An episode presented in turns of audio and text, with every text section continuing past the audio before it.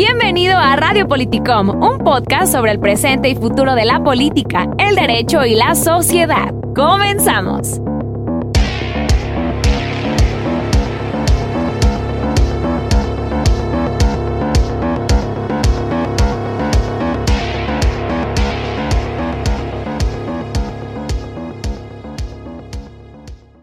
Con la llegada a la presidencia de México de Andrés Manuel López Obrador, sin lugar a dudas se inauguró una manera distinta de ejercer y comunicar el poder, que a unos gusta y a otros disgusta, pues como todo en la vida, ¿no?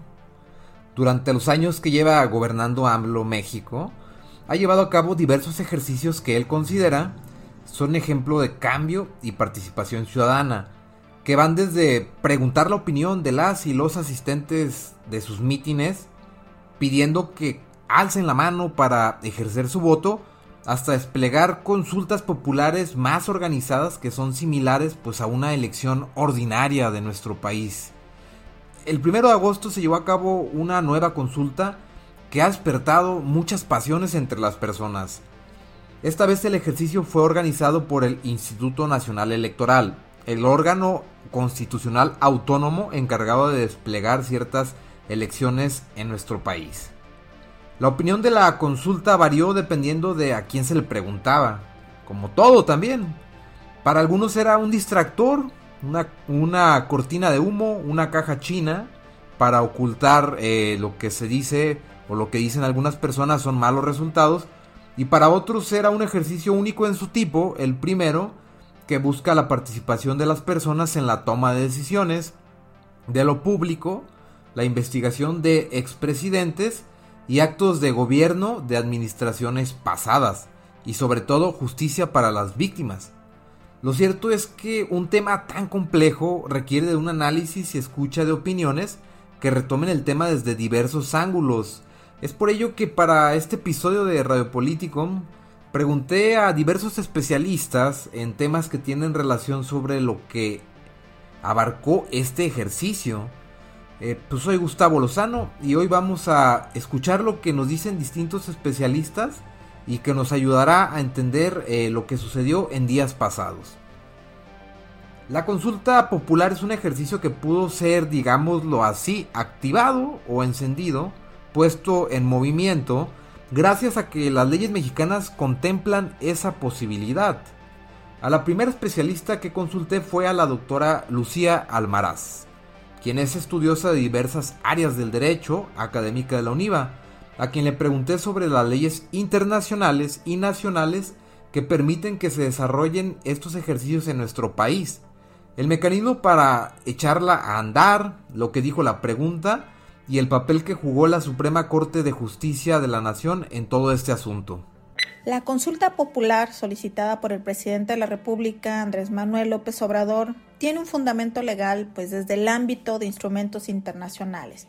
Por ejemplo, en lo establecido en el artículo 25 del Pacto Internacional de los Derechos Civiles y Políticos, pues que refiere que todos los ciudadanos van a gozar sin ninguna distinción y sin restricciones indebidas, pues la oportunidad de participar en la dirección de los asuntos eh, públicos directamente o por medio de representantes libremente elegidos o también tienen el derecho a votar y ser elegidos en elecciones periódicas, auténticas, realizadas por sufragio universal e igual y por voto secreto que garantice la libre expresión de la voluntad de los e-, electores o también tener acceso en condiciones generales de igualdad pues a las funciones públicas de su país. Así también, pues, el artículo 23 de la Convención Americana sobre Derechos Humanos, que menciona, pues, que todos los ciudadanos deben gozar de los derechos de participar en la dirección de asuntos políticos directamente o por medio de representantes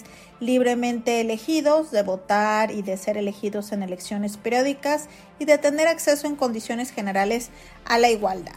Ahí entonces encontramos el fundamento internacional, pero por supuesto que también la Constitución Política de los Estados Unidos Mexicanos pues hace lo suyo al regular en el artículo 35 los derechos del ciudadano. Y es particularmente en la, en la, en la fracción octava en donde se establece que eh, uno de estos derechos pues es votar en las consultas populares sobre temas de trascendencia nacional, las que se van a sujetar algunas eh, condiciones, algunos requisitos. Lo primero es que tienen que ser convocadas por el Congreso de la Unión a petición puede ser del presidente de la República. Otro supuesto es que sea el equivalente al 33% de los integrantes de cualquiera de las cámaras del Congreso de la Unión.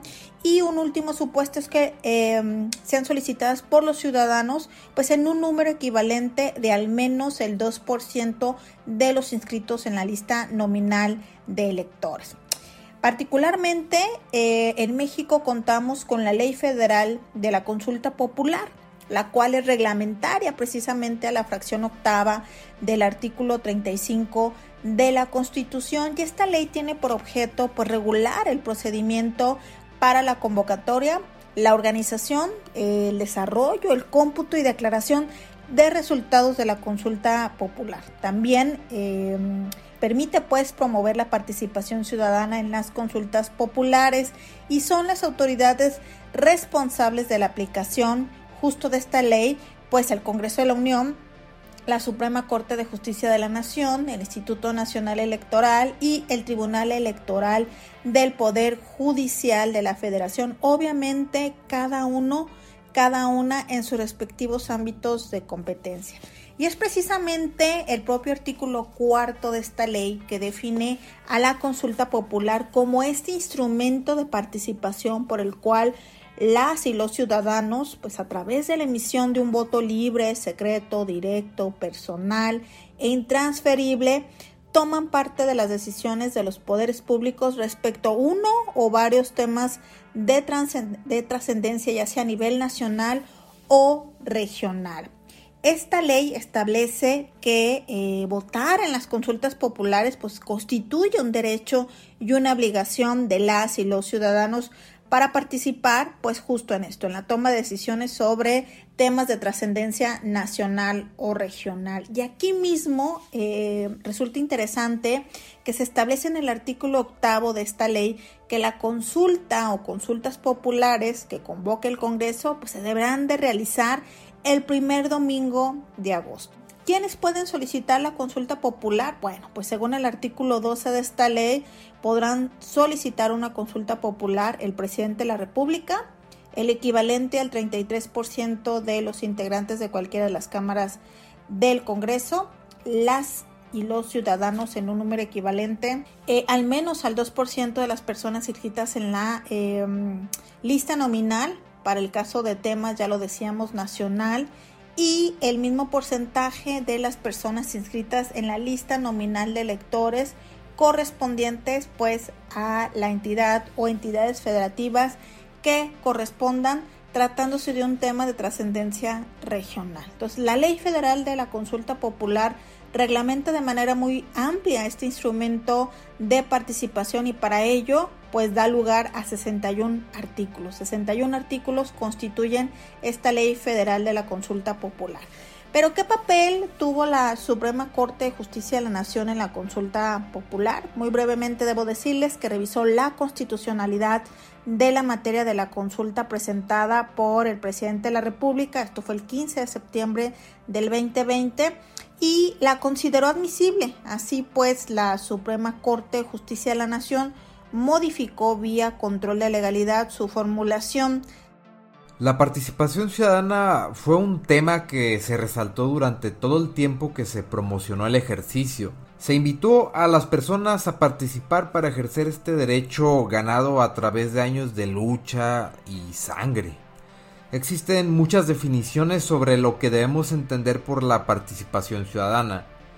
De alguna manera, las mismas palabras nos indican por sí de lo que trata, pero nunca cae mal consultar a los expertos para que se clarifique de lo que hablamos.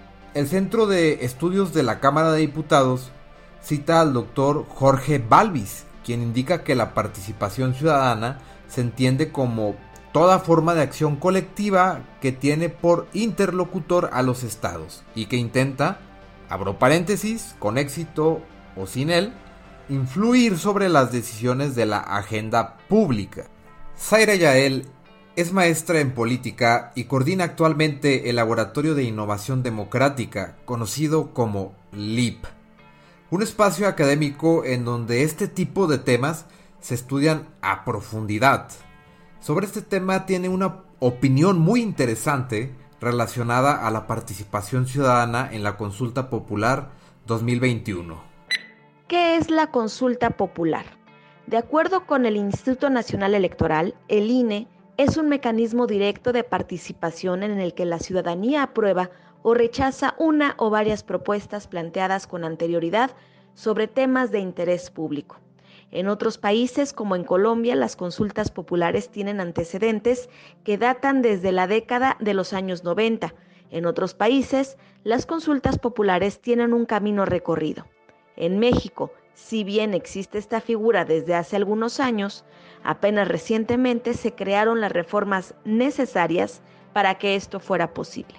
Hoy la consulta popular es una realidad. ¿Por qué se ha polarizado este tema? Las consultas populares son un mecanismo de participación ciudadana y una de las manifestaciones más amplias de la democracia participativa mediante la cual pueden someterse asuntos de interés nacional para que la ciudadanía defina directamente el destino colectivo de su territorio. Si, como dice el INE, la consulta popular pretende que la ciudadanía muestre su aprobación o rechazo a que, con apego al, marco legal, sean llevadas acciones para el esclarecimiento de decisiones políticas tomadas en el pasado, se definió la siguiente pregunta. ¿Estás de acuerdo o no en que se lleven a cabo las acciones pertinentes con apego al marco constitucional y legal para emprender un proceso de esclarecimiento de las decisiones políticas tomadas en los años pasados por los actores políticos encaminado a garantizar la justicia y los derechos de las posibles víctimas? Algunas de las preguntas que pueden surgir son, ¿Es acaso necesario que se pregunte a millones de mexicanos si estamos o no de acuerdo en emprender acciones de las decisiones del pasado para garantizar justicia y resarcir los daños a las víctimas? Entonces, ¿qué tipo de pregunta deberían de hacerse en las consultas? ¿Las que implique aplicar la ley? ¿Las que impliquen políticas públicas en beneficio de los ciudadanos? ¿De obras magnas que afecten o beneficien a millones de mexicanos? Lo que deberíamos cuestionarnos es entonces qué tipo de preguntas deben estar sujetas a la consulta popular. Si analizamos la ley de consulta popular, señala que serán objetos de consulta popular los temas de trascendencia nacional o regional, competencia de la federación, y que estos temas deban repercutir en la mayor parte del territorio, deben impactar en una parte significativa de la población. La misma ley señala que cuando el informe del instituto indique que la participación total en la consulta corresponda al menos al 40% de los ciudadanos inscritos en la lista nominal de electores, el resultado será vinculatorio para los poderes ejecutivo y legislativo, así como para las autoridades competentes y lo harán del conocimiento de la Suprema Corte la cual notificará a las autoridades correspondientes para que dentro del ámbito de su competencia realicen lo conducente para su atención. Cuando el resultado de la consulta sea vinculatorio, tendrá efectos durante los tres años siguientes contados a partir de la declaratoria de validez. Sin duda, las consultas populares son importantes. Es fundamental en la vida democrática de nuestro país estamos a un tema que es positivo, que fomenta la participación ciudadana, que permite escuchar la voz de los mexicanos, cuestionar acerca de obras, de políticas públicas, entre otros, si bien puede conllevar sus propias polémicas, lo cierto es que, de ser el resultado afirmativo, una nos deja una claridad de las acciones a seguir. ¿Se hacen o no se hacen? Pero cuestionar si se aplica o no la ley puede resultar riesgoso. El discurso que utilizaron el INE, el presidente, algunos diarios, simpatizantes, expresidentes de la República, columnistas, líderes de opinión, personas en mítines y en general los usuarios de redes sociales jugó un papel muy importante en la promoción de la consulta popular. Braulio González es especialista en comunicación política y nos ayudará a recapitular, entender y conocer cómo es que se llevó a cabo la difusión de este ejercicio y en qué consistieron las posturas de cada una de las partes para atraer a las, personas precisamente a esas posturas que representaban estos actores durante el ejercicio y pues querían hacer ver como las válidas o las posturas que tendrían que tener las personas ante este ejercicio que ocurrió. En esta parte, bueno, está eh, la parte institucional que es la que representa al Instituto Nacional Electoral, que es el organismo encargado de la consulta y también de su promoción. Eh, y bueno, lo que INE ha hecho pues ha sido una serie de piezas de comunicación eh, para radio, para televisión, para redes sociales y algunos gráficos. lo que INE reporta pues son alrededor de 3.500 emisoras de radio y de televisión que han difundido alrededor de 380.000 spots eh, se habla de 800 mil pautas en redes sociales y de 7 mil espacios en publicidad exterior. Es lo que el, INE ha reportado. Y cuando uno analiza sus mensajes, pues básicamente uno encuentra que se trata de mensajes, digamos, muy objetivos, en los cuales no está planteando una postura específica en torno a la pregunta o no está orientando el voto, sino que se enfoca más pues a la parte técnica de difundir cómo son las papaletas, cómo se van a instalar las casillas, cuándo, en qué horarios, eh, cómo se capacita a los vecinos para que este, eh, lleven a cabo la jornada. Se invita a la gente a participar, se informa de cuál es la pregunta. Eh, se resalta mucho que bueno, esto forma parte de un ejercicio democrático, que bueno, pues es algo que el INE hace para de alguna manera también aprovechar el ejercicio en su, propia promoción como institución democrática. Eh, habla también del protocolo sanitario eh, a, raíz de que pues, nos encontramos en contingencia COVID. Menciona algunas cuestiones también sobre las características técnicas de la credencial, en fin, en un estilo pues social muy bien comunicado, con un lenguaje simple, directo, en el cual pues participan jóvenes. Esa es la parte de lo que el INE ha venido, ha venido proyectando y bueno, pues ha hecho una, una difusión eh, en estos términos tan amplia como cada persona quiere entenderlo, tan limitada como cada persona quiere entenderlo también, ¿no? Eh, y bueno, yo hablaba de tres niveles, este es el primero, el institucional, existe también un proceso de propaganda a favor, que este no está necesariamente normado, que es el que ha hecho, pues primeramente el presidente, Andrés Manuel López Obrador, en sus eh, referencias constantes a la consulta, pues siempre lo ha hecho con una carga emocional de reproche y de observación, eh, de duda, cuestionamiento sobre lo que los expresidentes hicieron en el pasado y bueno, eso lo ha hecho también para promover la consulta. Entonces, bueno, ahí hay un proceso, por supuesto, de promoción, de propaganda previa en función de cómo y hacia dónde orientar eh, la respuesta. Evidentemente no está normado, pero ha formado parte de su discurso cotidiano y es propaganda a favor de que este, la respuesta sea positiva de la gente hacia el enjuiciamiento de los expresidentes, este, aunque no, no utilizan la palabra enjuiciamiento, enjuiciamiento, sino esclarecimiento, ¿no? Es lo que dice la pregunta, un proceso de esclarecimiento sobre las decisiones del pasado.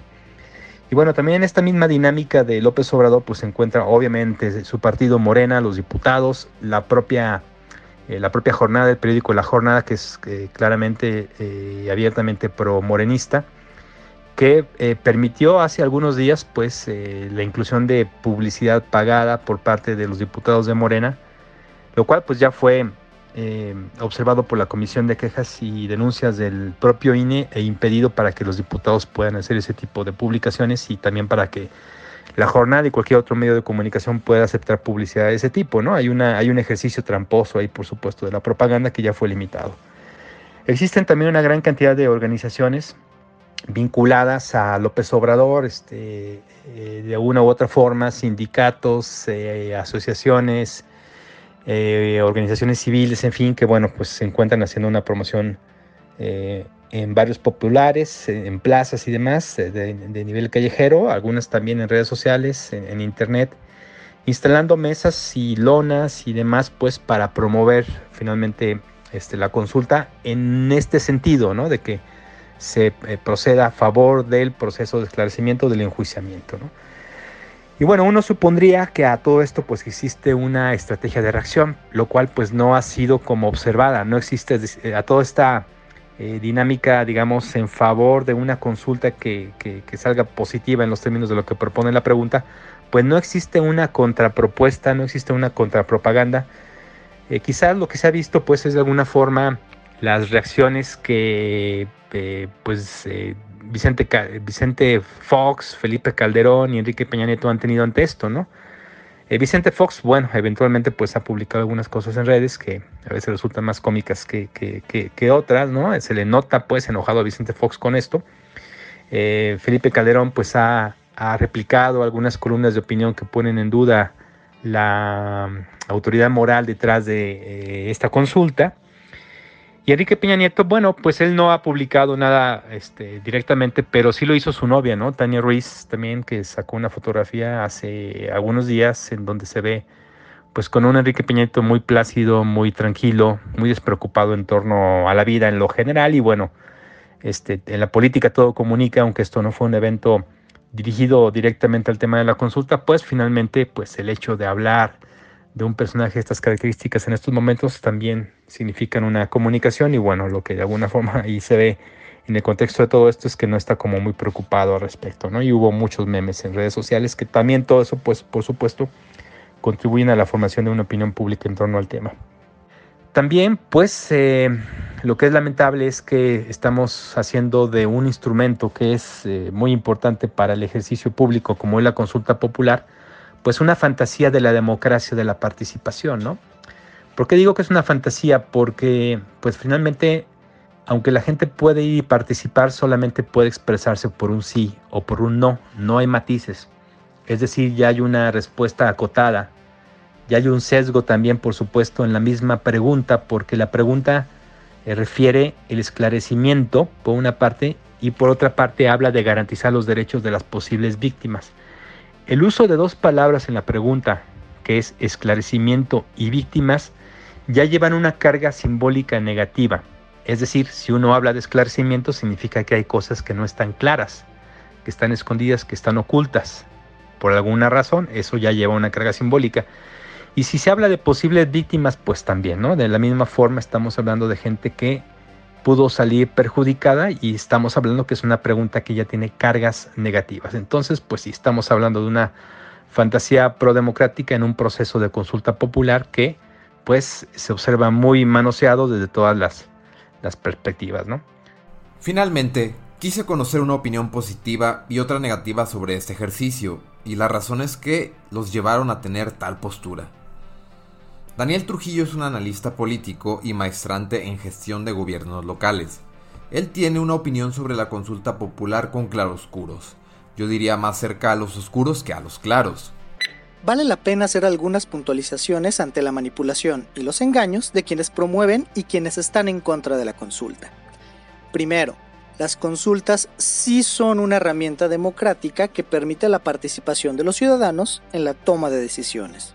Uno de los principales puntos que se ha atacado es el presupuesto de 500 millones en un contexto de crisis económica y emergencia sanitaria. Sin embargo, cabe aclarar que en realidad eso será parte del presupuesto ya asignado que tiene el INE. Por otra parte, se ha criticado por no dar mayor difusión al Instituto Electoral, pero cuando el mismo solicitó recursos para realizarla de manera adecuada, le fueron negados. Recordemos que la gran mayoría del presupuesto que tiene asignado se designa a los partidos políticos. Ahora, por el lado de los promotores, hay que dejar claro que todo lo que dicen es mentira y propaganda. La consulta no es y no puede ser para enjuiciar a los expresidentes. Se está engañando a las personas para que voten, porque si fuera con la pregunta real nadie lo haría. Esto es un sinsentido que el propio presidente se ha manifestado constantemente en contra de lo que él mismo ha promovido consultar. Pero entendamos un poco del contexto. La consulta es inconstitucional. La pregunta original, ¿está de acuerdo o no con que las autoridades competentes, con apego a las leyes y procedimientos aplicables, investiguen y en su caso sancionen la presunta comisión de delitos por parte de los expresidentes Carlos Salinas de Gortari, Ernesto Cedillo Ponce de León, Vicente Fox Quesada, Felipe Calderón Hinojosa y Enrique Peña Nieto, antes, durante y después de sus respectivas gestiones?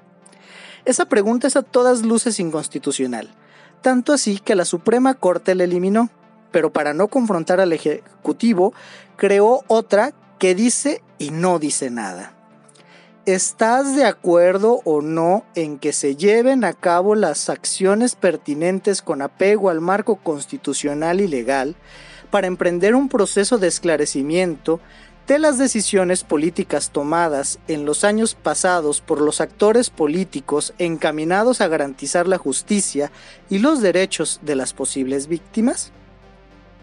Como podemos ver, la pregunta no dice realmente nada si hay conocimiento de delitos, estos deben de ser denunciados, investigados y castigados. La pregunta original no menciona ni plantea siquiera a las presuntas víctimas. El presidente no le pareció relevante mencionarlas. Así que la evocación del ministro presidente al que violando la constitución se busca extender su presidencia, de que se trata de justicia transicional, es forzar con calzador algo que nunca estuvo a discusión. Nuevamente, Recordemos que el presidente de la República y principal promotor siempre se ha manifestado que, que él votaría en contra. Pero ¿por qué pasa una consulta inconstitucional a la Corte? Pues recordemos las amenazas de legisladores del partido del presidente de destituir a todos los ministros y cómo uno de ellos fue muy posiblemente extorsionado congelando las cuentas de él y sus familiares hasta que renunció, solo para que justo después se eliminaran esas medidas. También recordemos la intención que tenían de aparejar la consulta con la elección, mostrando que era más propaganda electoral que un ejercicio de toma de decisiones democrático. Tenemos una excelente oportunidad para integrar a los ciudadanos en la vida democrática del país y se ha vuelto un circo, un circo propagandístico fraudulento. Como antesala y prueba de que este gobierno no le interesa la justicia, tenemos en esta misma semana cómo los legisladores del partido que promueve la consulta eliminó del periodo extraordinario del Congreso el desafuero de los diputados Saúl Huerta de Morena, acusado de abuso sexual a menores, mismo que fue exhibido en videos y audios en medios de comunicación, y a Mauricio Toledo del PT, señalado por enriquecimiento ilícito. Así tenemos una administración que pide mirar a la conquista y a la corrupción del pasado, tal vez para distraer de la corrupción del presente del cuarto lugar en muertes por la pandemia en el mundo, del sexenio con mayor número de homicidios en la historia, del desabasto de medicamentos y un sinnúmero de problemáticas presentes que sí requieren nuestra atención. Por su parte, Juliana Tilano, especialista en tecnopolítica, tiene una opinión positiva respecto a este ejercicio que ocurrió los primeros días de este mes. La consulta popular fue una demanda histórica que ahora es constitucional.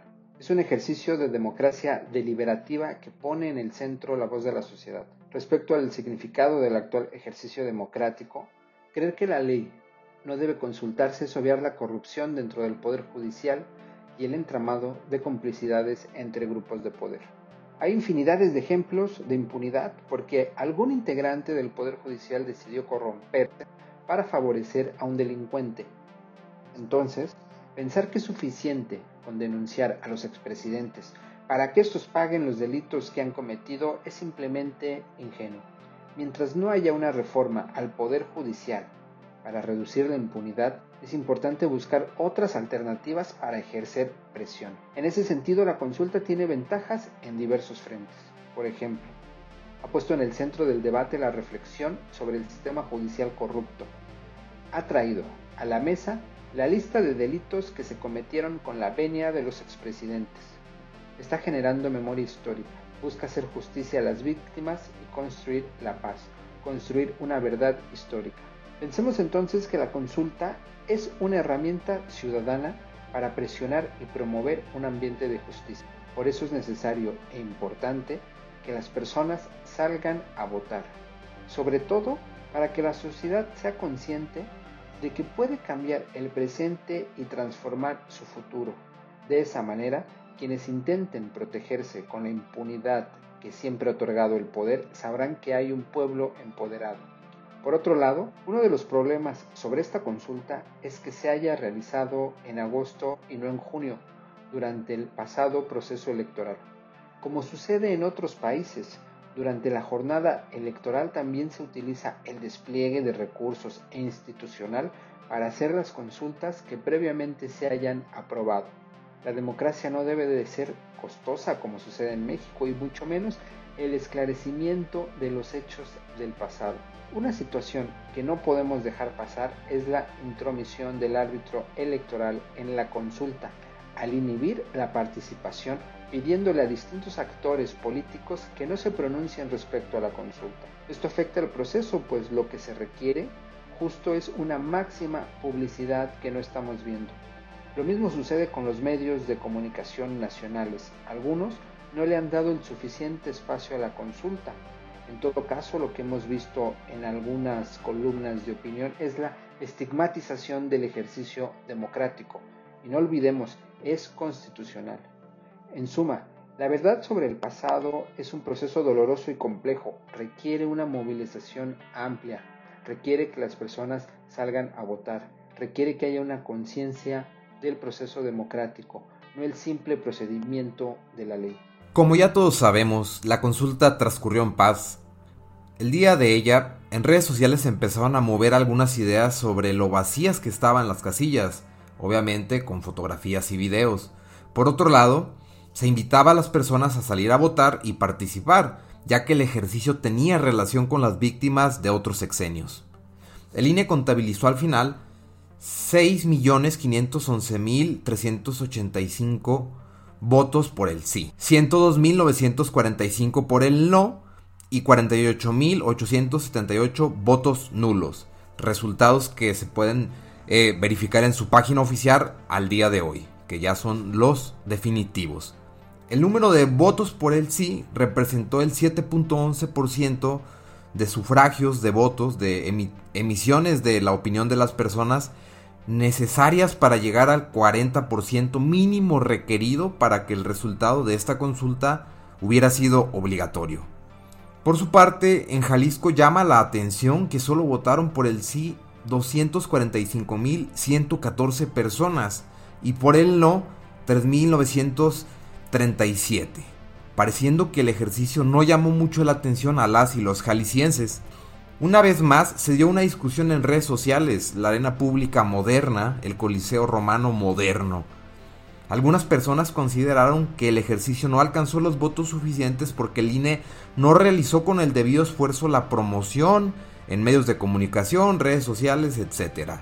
Porque instalaron casillas en lugares ocultos, a lo cual se le llama coloquialmente el ratón loco o indicaron que el número mínimo de votos era demasiado elevado.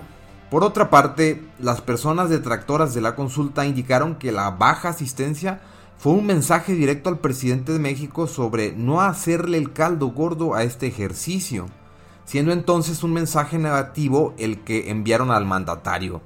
Lo cierto es que pronto vendrá un ejercicio más de este tipo, en el cual se consultará a los ciudadanos sobre si quieren que el presidente siga ejerciendo sus funciones constitucionales o desean que las deje, lo cual evidentemente crearía un vacío de poder demasiado grave para cualquier país.